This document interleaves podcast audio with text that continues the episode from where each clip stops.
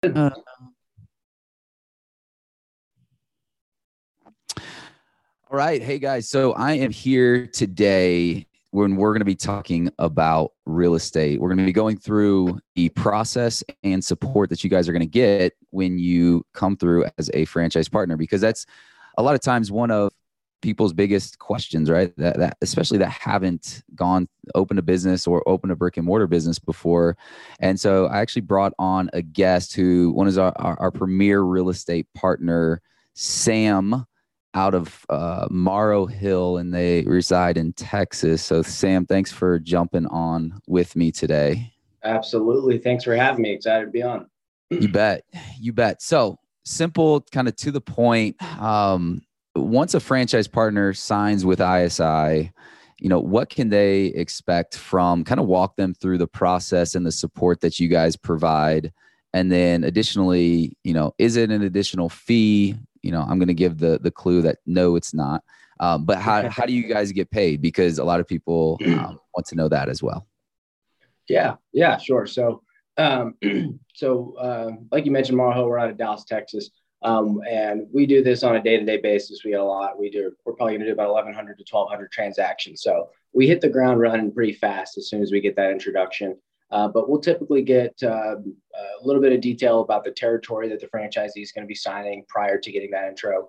Uh, and whenever we start that process, we're really going to dive into the market and do our, our research, which um, I know we'll, we'll probably talk a little bit more uh, specifically on it later down the road, but our research is really different and unique from what uh, kind of the rest of the industry does. We we take an approach where we vet the market. We're not going to just print a report and kind of share uh, a list of here's properties in your market. We're actually going to reach out to those guys and really verify uh, and also let them know who we're working with, what we're looking for, uh, and why they want to have us in their center if they can accommodate the use, you know, no exclusives or restrictions. Uh, and in that research process, we start presenting sites to franchisees typically within five to seven business days after that intro call. Um, and they'll be able to look at all the information on those sites, look at marketing material, demographic information, um, a, lot of fun stuff, a lot of data that we put into uh, our presentation whenever we're sharing that information. Uh, and really once we get to that point, you know, we we help guide the process, help uh, negotiate those LOIs, those letter of intents, really try to iron out the business terms of what a lease, uh, the lease terms will look like. And then we help facilitate that lease negotiation process uh, from, uh, you know, through the attorneys, getting that to where it's finalized, ready for signatures to secure the space and, and get moving forward on the construction side of things. Awesome. And you guys specifically specialize in franchises, right? So you guys represent some other big brands um, within franchising. It's it's what you guys do. It's and it's how you guys are, are set up and designed to support franchises on a national level. Even though you're in Dallas, um, you know you guys are obviously doing stuff for us all over the country. So if yeah. you talk talk a little bit about you know how did they how do they how do you guys get paid, and then um, talk a little bit about franchising and, and, how you guys are different when it comes down to um, franchising and specifically being you know you only are are looking at representing the the tenants and not the landlords as well yeah yeah so i'll definitely address the how we get paid thing that's always that's always a fun question i like to answer because it's like we don't, we don't take fees from you and it always kind of takes people off guard. So we don't take any fees from franchisees or the franchisors even that we work with. Um, we get paid a commission on the lease transactions. I like to say we don't get paid till the job is done. Uh, so uh, same thing in kind of resident, same way in residential real estate. If you had a broker help you find a property, once you close on the sell, the seller's the one who's paying both their broker and your broker. So same thing here. The landlord's going to pay us after a lease gets signed and the tenant opens for business. Um, but but to to cover really Morrow Hill and really what makes us unique. There's really a couple different things that I think that really gives us um, an edge, and really the brands that we work with gives them an edge uh, in the real estate process. And what the what those are is number one is that, like you mentioned, we exclusively represent tenants and end users of commercial space. Um, it's pretty common in the industry, and I would say a majority of the industry uh, they make their kind of uh, bread and butter off of landlord representation, and they kind of do some tenant representation stuff on the side um, as a you know kind of more of the icing on the cake. Uh, we don't represent any landlords. We don't own any shopping centers. We again we exclusively represent tenants, so we we entirely avoid even the perception of a conflict of interest. Uh, and we can, and it gives us the ability to really work each transaction from the perspective of our client um, because we're always looking to aim and serve our clients to the best of our ability. Uh, and then as it relates to franchising, we we looked at we've been around for about 20 years. Again, tenant tenant rep exclusively. It's been in our DNA since we were founded 20 years ago. Uh, and probably about eight years ago, we looked at the franchising space and kind of saw that it was a um, really an underserved market. And what we do today, uh, we wouldn't have been able to do 15 plus years ago, just with the way technology's evolved. Uh, as much as we're a real estate company, we also say we're a, a technology company.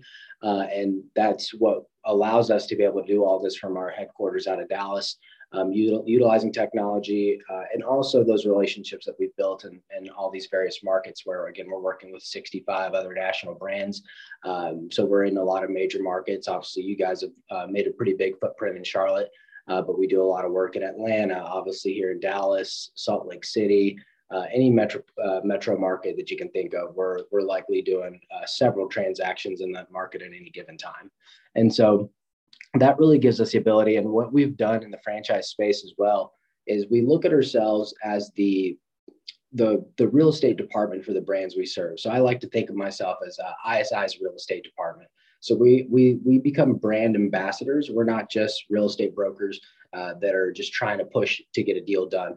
We want to see the brand succeed, and we want to grow and scale as the brand grows and scales. And so we're always looking out for uh, really representing the brand in a light that when we get into any new markets that we haven't been into, or we've already done a couple deals in any given market and we're still developing the area, uh, the landlords are excited to hear about the brand whenever we come up and we show interest in their shopping centers. Uh, and so that really is another thing I feel I feel gives a really good edge to the brands that we work with, especially ISI uh, and the community that you guys have. Awesome. Now, as far as you talked to technology, and you guys, I think you're referring to Vision Tracker. Can you kind of break down what is Vision Tracker? Because someone that's listening may, you know, have the question of, well, you know if they're in dallas how, how do they know right uh, what's in my market so can you kind of talk through just on a very high level what that process is because they're obviously when they come through meet the team day they'll, they'll get to hear, hear from you more and, and meet you more yeah yeah absolutely uh, and we use a lot of different technology platforms and licensed uh, softwares uh, vision track is specifically a, a, uh, a, a program or a platform we developed where we can present the real estate information for the vetted market to the franchisee. Uh, and we can, and so if they've got various territories, we can, you know, sl- separate those territories out, present all the properties, and it's going to have real time information. Uh, I like it because uh, traditionally in the in the real estate space, uh, you, you you're just chasing down emails. I'm sure you've had to deal with this on some of your locations. You're trying to find that email or that landlord broker sent you that brochure or sent you the marketing rates and you, you or the rates and expenses and you can't find that information vision track we put it all in one place you can log in from your desktop you can log in from your phone uh, and it's really user friendly that you can have all that information really at the click of a button. Uh, and, and from the franchisee side it makes it very easy again user friendly experience in navigating this real estate process that can be very hairy and difficult. Um, and then from the franchisor perspective you're able to plug in franchisor can jump in and view the same information that the franchisees viewing because we always want the franchisees to be able to look to um, you know, either their brand coach or somebody uh, at headquarters that can jump in and give their feedback as well, just to add that additional perspective whenever they're looking at any specific space or properties. Um, so Vision Track's a really cool tool. We also can upload uh, demographic information. We can look at that. Um, uh, a lot of a lot of fun stuff that we can do with Vision Track that helps guide the process and securing uh, commercial space. Awesome. So in real estate, we, we talked about this on a previous episode, but there is multiple acronyms that if someone's doing this for the first time, um, they're going to hear. I think three three common acronyms. There's obviously a, a lot more than that. Um, so I think one one of the good things I don't need to say good. One of the great things that I really like about you guys is you guys take the time to educate. Um, because in the past, what I've seen with uh, other agents, but also you know within the industry is that they just assume that people know you know what is triple net, what is CAM charges, what is uh, an mm-hmm. LOI, all these things, yeah. and you know, if, if you've never done it for the first time, then you can kind of be going into it blindly. So I definitely appreciate the the amount of education that you guys do because it's foundationally important so that franchise partners can make sound decisions because at the end of the day as long as the site's approved it's going to be you know their decision it's, it's their business and so um, if we get into some of those, can you kind of explain uh, again? Top three thing that that we're going to be looking at is LOI. Can you explain what that stands for and what is it? Yeah, yeah, absolutely. So LOI stands for letter of intent. Uh, so that letter of intent is essentially what we use to really trade paper with the landlord. It's not a legally binding offer. Um, once we once we negotiate out the business terms on that LOI, so it's where we're you know we're trying to negotiate the rental rates, we're trying to negotiate the lease term, the uh, all the business terms of what a lease might look like. We're going to negotiate those in the LOI. And even once we finalize that, uh, it's not a we sign it. It's not legally binding. We're just saying we have the intentions of signing a lease with those agreed upon business terms that are in that L in that final LOI that we negotiate. Yeah, so uh, a, a huge mistake that I've seen franchise owners make is they they just fall in love with one property, right? They're like, this is this is it, and they only submit one LOI, and, and that's not the way to go. So, can you kind of talk through why it's why it's critical to submit three, four LOIs at one time? Yeah, yeah, that's very critical and definitely something I like to cover in our process as we're getting started. Um, but yeah, the the reason I like to do multiples of them is because they do take some time to negotiate. I'd expect probably two to four weeks for any given LOI negotiations, uh, just because we trade back and forth with the landlord. Uh, landlords are typically pretty slow, and so we always try to put some pressure on them to get the feedback and get the trading going back and forth. But with that time frame, uh, we want to have several irons in the fire because we don't want to spend you know three or four weeks on that LOI and then it falls apart. Now we're kind of all the way back to square one. So if we have several LOIs that are out, we can be negotiating various deals and and and uh, in alignment with each other. We're working through that same timing. Uh, and then if one falls out, we can keep working on the others that are in play still. Um, and then also, it really helps as a way to compare and contrast. Like you mentioned, if a franchise owner really falls in love with one specific site and you know they're they're they're getting to the point where they're starting to you know give a lot more than they really want to because they want to have this one specific location. Um, and there might be a really nice property just a block down the street or across the street um, that's really given better deal terms, giving better concessions that um, you know you might miss the boat on a really good opportunity because we're so hyper focused and you might be and you don't have anything to compare it to as well. So it's good to have those comparisons uh, be able to you know compare and contrast those offers. And then again have several irons in the fire that if, if one falls out we're still we still got a few things that are cooking that we can keep moving forward with and secure space Awesome. So, uh, uh if you guys are listening to this as well, the, another really important thing uh, of why Morrow Hill is, is, critical to to your success when it comes down to real estate is the just the the pure amount of deals that they're that they're doing for ISI, right? So they they really understand the brand.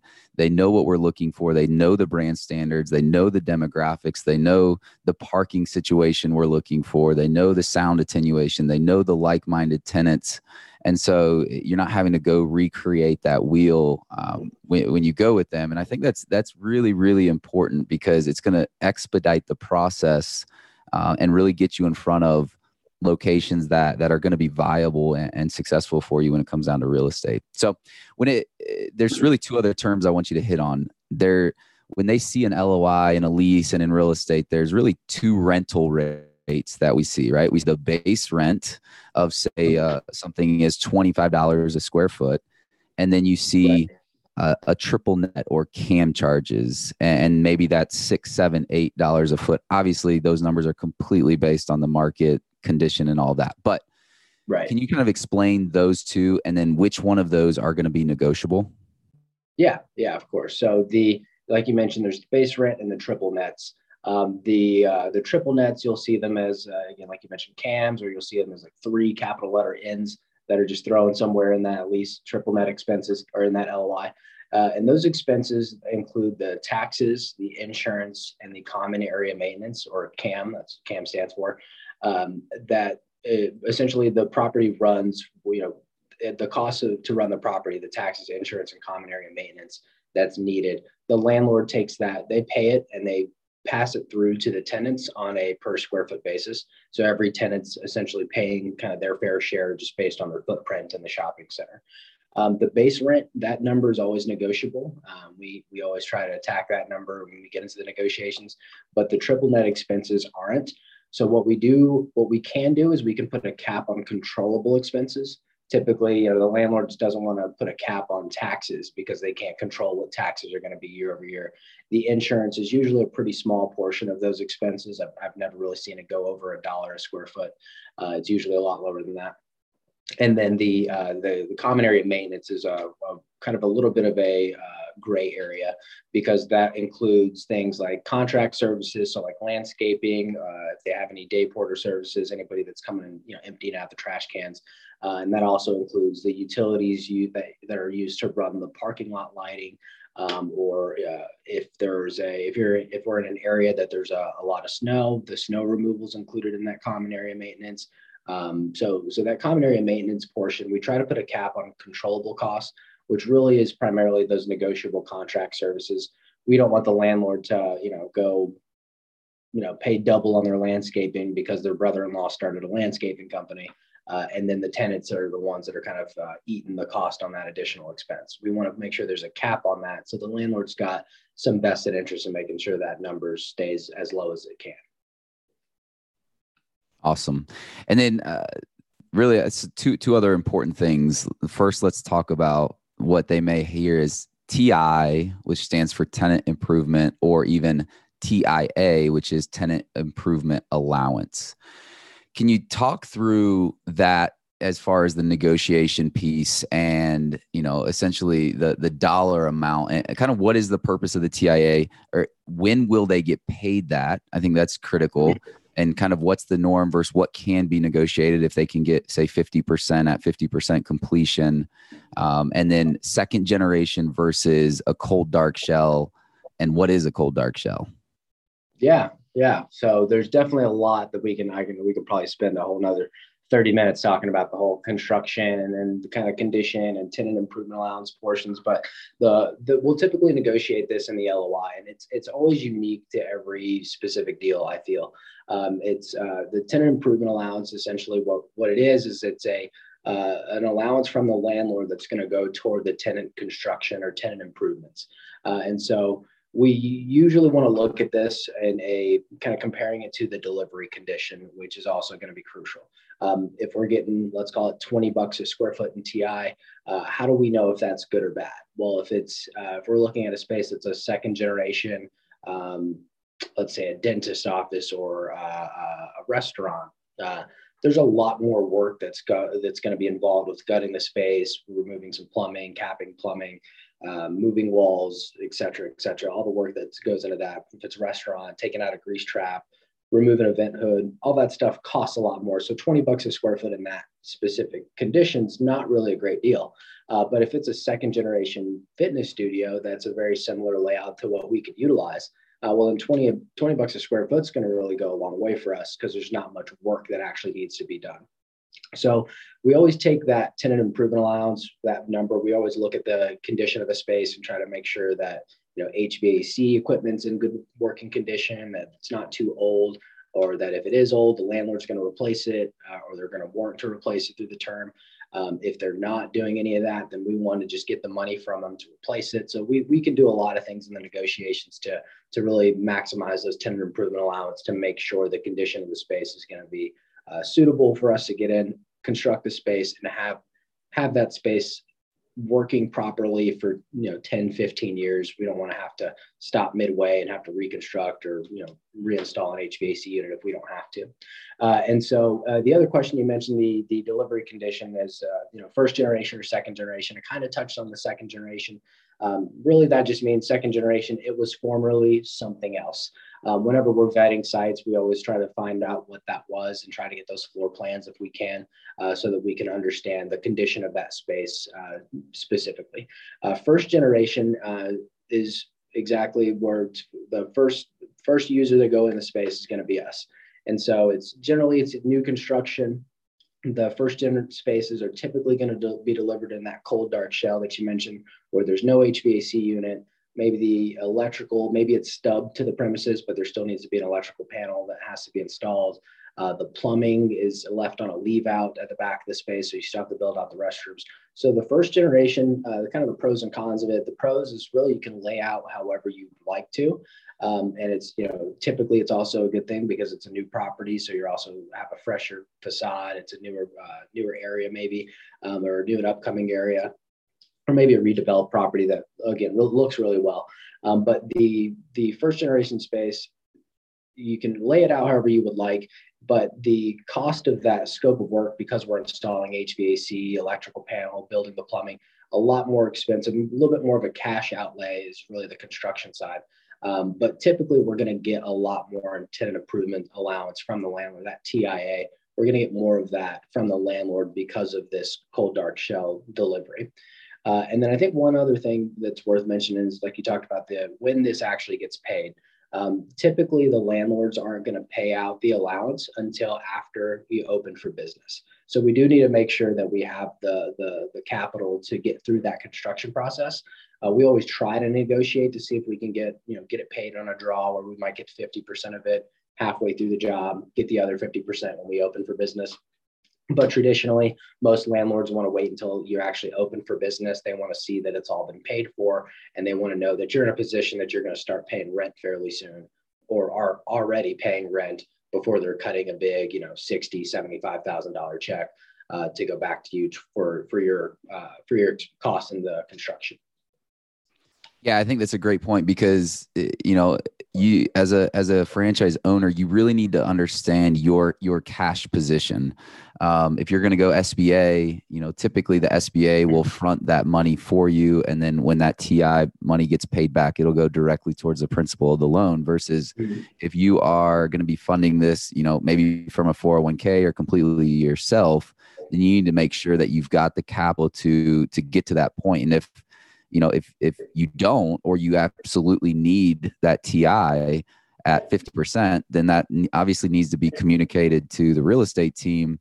But also know that you um, inherently are limiting you know some of your negotiation power and that's going to be something that you're ne- negotiating. It i've done it several times. It can be done. Like i don't want to make it sound like it can't be done but definitely um, I think that's a piece going into it that you need to know. The other thing we haven't talked about is free rent or, you know, maybe when rent starts. And, you know, I'll let you talk a little bit about the levers here that I see. Um, but Sam knows from us, we we tell him because we understand the timeline of what it takes to go through plans, to go through permitting, and then to, to actually get through construction. And really, our goal is for our franchise owners to open without ever paying rent, right? That's the ultimate goal is that you're not paying rent during construction. And if we can even nail one to two months of free rent when they open, that's amazing. So when we look at this, we permitting and in an earlier episode, I talked about permitting is kind of the variable that no one can control because it's based on municipality.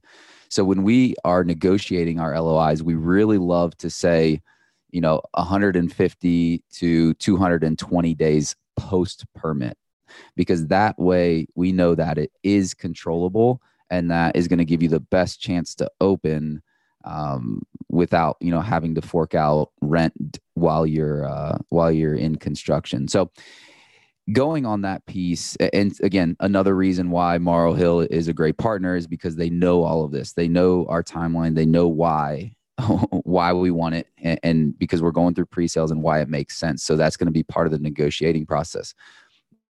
With that yeah. there's three levers that i typically see from landlords. There's free rent there is ti dollars and then there's the actual base rent right? Yep. when you're negotiating typically you can identify when you put out the uh, the original LOI and then they come back, you can identify kind of the lever that they're willing to give up. Can you speak to that a little bit?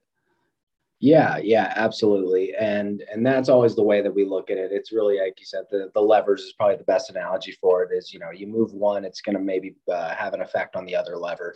Uh, and like you said, generally our initial offers we we usually start from a pretty uh, similar baseline on all the offers we send out. We try to maximize that rent commencement timeline, try to get some additional rent abatement, which that's kind of the two flavors of, of free rent, which I can talk about a little bit more. But uh, and then we we we maximize the tenant improvement allowance. We we ask for the landlord to do some work prior to delivering the space. We want the landlord to deliver the space in a vanilla box.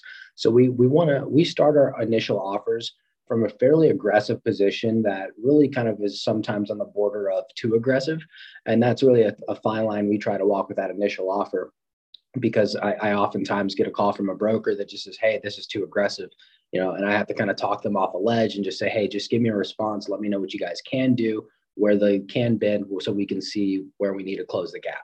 And like you said, once we get that initial response from a landlord, that's really where we can kind of start to see those things. We might see the landlord say, Hey, we're willing to give you all of this TI that you're asking for uh, and all this free rent that you're asking for, but we can't really bend off this rental rate. Or we might see a landlord that says, Hey, I really can't give you all of these TI dollars, but maybe I'll give you actually just did a deal for uh, uh, ISI in uh, the in Pennsylvania. Uh, we just signed an LOI. Uh, the landlord wasn't willing to give us a lot of TI dollars, but they gave us 10 months of abated rent after, actually 12 months of abated rent after the lease is signed. So we can kind of play with those levers to really kind of make sure that we're getting some substantial concessions. Again, setting the business owner up for success whenever they open their doors. Yeah, and I think it's important for the owner to know what levers they're willing to give up because it's like when they're building out their pro forma right. is, you know, are you are you do you want to invest less cash up front? If that's mm-hmm. your case, then you really want to go after the lever of TI. Um, but just know that you know your rent rental rate you're not going to get a great rental rate and at the end of the day you're like mm-hmm. let's just be real like they're paying for that TI in their lease over the course of 10 right. years, right? right? They're amortizing that over the course of 10 years. Um, so when it comes down to that, just know like if you're like, I don't want any TI, which I don't advise, um, unless you're just capital heavy. But if you're like, I don't want any TI, then you're going to have substantial negotiating power to lower that that monthly rent down. So, um, but yeah, I, I know we wanted to go about 20 minutes. I think we went a little bit longer than that, but a ton of great information. And again, guys, you guys will get to meet them as you're going through the discovery process um, at, at Meet the Team Day. And then additionally, you know, as soon as you become a franchise partner, we'll set up that onboarding call and they'll go straight to work to find those uh, those locations in your guys' market. What would you say, um, leaving this, Sam? What would you say, and take this with a grain of salt, because every market is different. A lot of this is dependent upon how engaged the franchise partner is, which I talked about in an earlier episode. But right. from a timeline perspective, to get a signed LOI and then a signed lease ballpark, what are we looking at? Uh, yeah, so we we track this across all the brands that we work with, and our average timeline um, from that introduction to where we're getting a lease that's signed is about 120 days. Um, and so that the LOI signing, I would typically expect probably 45 to 60 days, oftentimes maybe 45 to 90 days sometimes. Just depends on how the offers and the negotiations go. That one's really that one's really a lot more variable than you know the full picture of it. And then getting a lease signed. Once we have a signed LOI, I expect we, we're going to have a final lease to sign within four to six weeks of that of that final LOI getting signed. Um, so that's that's big picture of it. Uh, our average timeline. And then legal review, 100% a necessity, correct? A thousand percent a necessity. yes, yes, that's a, that's a really big portion of that because that legal document. Uh, you know, we we are not an attorney. We don't have any attorneys on staff. Uh, I'm uh, once I graduated, I told you know my professors I'm never going back to school, uh, and so I'm not going back for for a law degree either. But we work like we mentioned, we do a lot of transactions, and we work with a lot of commercial real estate attorneys, and so we have a, a pretty pretty short list of attorneys that we know do great work that are also affordable. Uh, and so we like to refer those groups out to our clients to help the, help them, you know, again, one, make sure they have some legal representation and reviewing that document because this is a, a 10 year, typically five to 10 year lease agreement that people are signing. We want to make sure that that's that's buttoned up and has a has a an attorney review on it, uh, and then also making sure that they're not you know billing just hours and costing people you know thousands and thousands of dollars uh, that doesn't need to be spent on a lease review. So there's a we it's necessary, but we want to make sure we're not you know uh, bleeding ourselves out with cash just to get it done. So uh, definitely something we help guide through in the process as well. And what would you say, just so they have some context, what would you say is affordable? Meaning, like, what could ballpark range? What would they typically yeah. spend on a legal review for a lease? Yeah. So our uh, a lot of the uh, groups that we refer, they probably range from three to seven thousand dollars in that total review. Um, but uh, for the most part, I mean, I know uh, some of our brands that work in you know twelve thousand to fifteen thousand square feet. Um, they're not spending more than seven. So for for our footprint, uh, I would expect we're going to be on the three to thirty five hundred uh, expense on that lease review. Yeah, and that's that's awesome. We all and us as a brand, I think we have two uh, two additional attorneys, not not in house by any means, but that that we have, and I think they're around the same price. They might be about twenty five hundred flat rate fee. Um, so I think the yeah. moral of the story is you got a lot of choices um, and you got a lot of support behind you. You have a great real estate team that's been doing this for many years that knows our brand inside and out uh, because I do know, you know, if you're listening to this and you're you're looking at opening a location, that's one of people's biggest questions and or fears is how do I find a good location? So we put a lot yeah. of time into it. We have great partners around it, and so you guys are in good hands. So yeah, appreciate and, your time. Yeah, man. Yeah, Go ahead. I, was gonna say if I can just end on one note with that because I know that, again, like you mentioned, the real estate's always the one piece that can get people tripped up, and everybody wants. Well, I want to know more. I want to know more um, I always say, like, you know, we really help guide this process. We do this on a day to day basis.